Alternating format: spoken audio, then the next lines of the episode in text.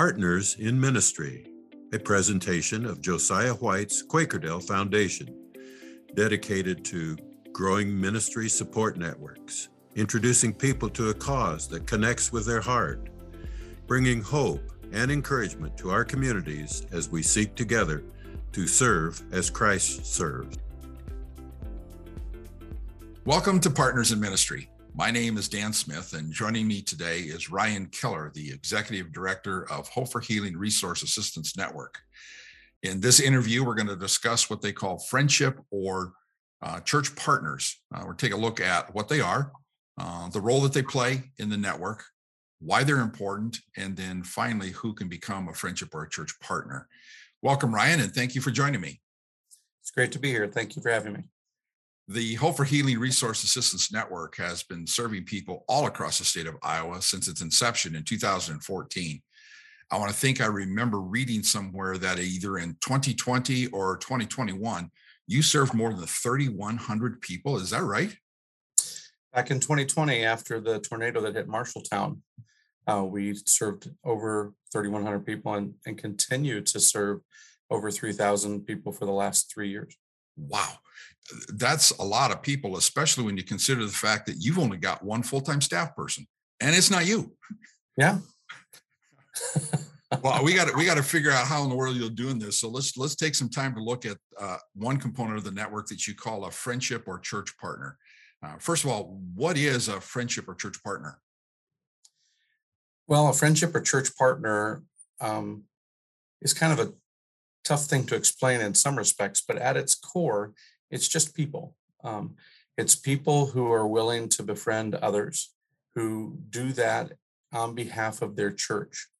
So uh, we we know that when an individual is going through a difficult time in their life and they're reaching out to a place like Hope for Healing to help find those resources they need, um, a lot of times that requires some change to come along with it.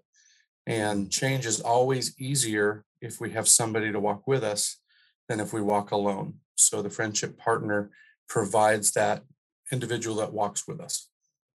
So the the role that they play then, it, it sounds like we've got different components that are going on. So the friendship and the church partner does companionship. Um, is that is that is that right? Is that what's going on there? Essentially, yes. I mean, it's it's not designed for somebody to you know take over and solve a problem or anything like that. It's just to realize that we each have an individual role and the role of the friendship partner is friendship potentially you know somebody to listen somebody to pray with somebody that uh, just understands and is able to be there Okay. All right. So what you're doing is you're kind of splitting up the responsibilities of serving this person so not any one person has to do it all. Uh, Correct. So, so the one thing that a friendship and a church partner does is we want you to know you're not alone. I'm here for you. Uh, I'm your friend. Uh, is there anything that you need? How can I how can I serve you? And that that's essentially their role. Correct. So, so why is that important? What to have this friendship or this church partner? Well, I can talk about it from a couple of different perspectives. Um, one thing that comes to mind is if you think about Ecclesiastes in chapter four, it talks about you know people who labor together get more work done mm. um, but it also mentions in verse 9 i believe it is that um, you know it's kind of uh, we, we should feel bad for somebody who falls and is alone and isn't able to do that so i see this as an opportunity for the church and the church by that term is not the building but the people to be able to use their various skills gifts or um, you know just interests to help somebody else out. Not every person that will come to a church will fit nicely with everybody there but there's usually one friendship partner there that can connect and understand walk with that person while they're making some changes in their life. Okay the other part of that is i go back i'm a licensed marriage and family therapist i know you know that dan and uh, so part of that is I look at it, if we want it from a secular point of view, is that um, it's that idea of Maslow's hierarchy of needs. Um, people need to have their basic needs met And part of those basic needs is feeling like they are part of a community. And I'm not talking about like the town they live in or anything like that, but a group of people that they can actually interact with and feel like they're accepted by. And so um, the friendship partner fills both the ability to serve the Lord as he has given us skills to do so, but also the opportunity to help people meet their basic needs. Okay, great. Who who can be a church partner or a friendship partner? So um, we rely on churches, of course, for that. Um, there's a couple of really good reasons for that. Number one is there's a church in pretty much every community across Iowa. We serve the entire state. So when you think about 3,000 plus people being served annually, it's important that um, we have people in local communities that can reach out. Um, the other reason why we use the churches, again, from a practical standpoint, um, what organization can you think of that is willing to reach out and to uh, befriend people and to be a part of their lives that isn't going to require a cost or something else to be able to build that mm-hmm. relationship. So the church from God's design is practical in that it meets both of those needs. So it sounds to me like that if you're just somebody out there who who cares, uh, who likes to interact with people, uh, you've got the time to just plain be a friend to somebody. That's really all you need. You don't need to be a counselor. You don't need to be a pastor. You don't need to be a teacher. Uh, you don't need to have any licensings or, or specialized skills. You just got to care and, and want to go ahead and invest some of your time and make sure that, that people are doing okay. Exactly. The only thing is we ask that you do that with the understanding of your church, that your mm. church is, is part of the network we don't want people serving on behalf of their church and the church doesn't know what's going on. Sure. So uh, sure. the church role is important in that only to the extent that you know we are serving um, as a member of the greater body. So the, the the person that you're serving is not going to feel alone, and they're going to get support from their friendship partner, and then the friendship partner is not going to be alone, and they're going to get the support that they need from their church that's sponsoring. Is that kind of how the relationship chain works? Exactly. And if we want to go further from that, the church then is not alone because they have us here at Hope for Healing to support them. And, you know, oftentimes when one request comes in, others are discovered.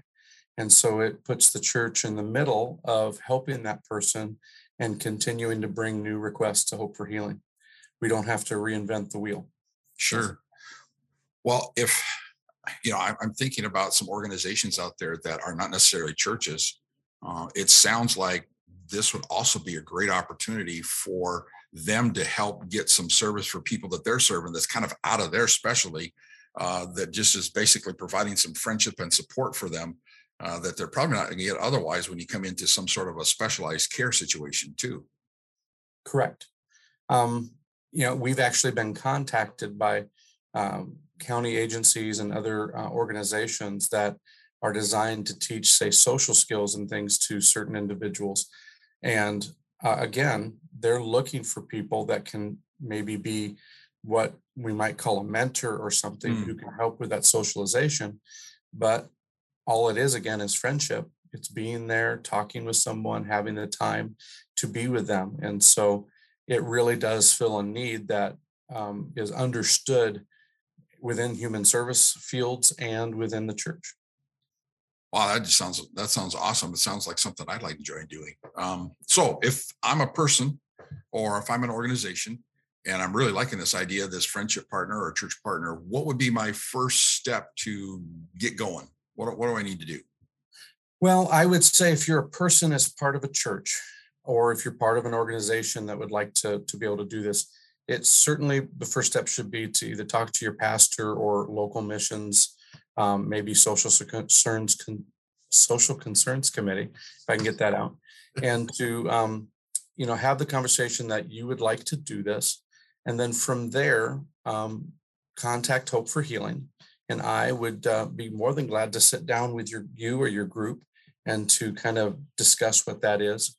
Um, we we would do what we call a partnership. It's nothing fancy. It's just some information so that we know how to contact the right person within the group to inform them if we have a person in the area that needs a friendship partner. And then um, the group or the church can identify the individual within their group that would be the the the specific friendship person for that need. Sure, sure. Well, Ryan, thank you so much. This really helps me better understand uh, some a part of, of the network. Um, uh, I look forward to visiting with you again. Uh, I think next week, maybe even. Sounds good. If you're out there and you've got some questions, uh, or if you'd like more information about the Hope for Healing Resource Assistance Network, you can find their contact information right here on the screen, or you can look at the show notes of this episode and find it there as well. On behalf of Partners in Ministry, I want to say thank you for joining me today. And until next time, let's get out there and serve as Christ serves. This has been a presentation of Partners in Ministry, a podcast of Josiah White's Quakerdale Foundation. To learn more and see the show notes for this and other episodes, visit our website.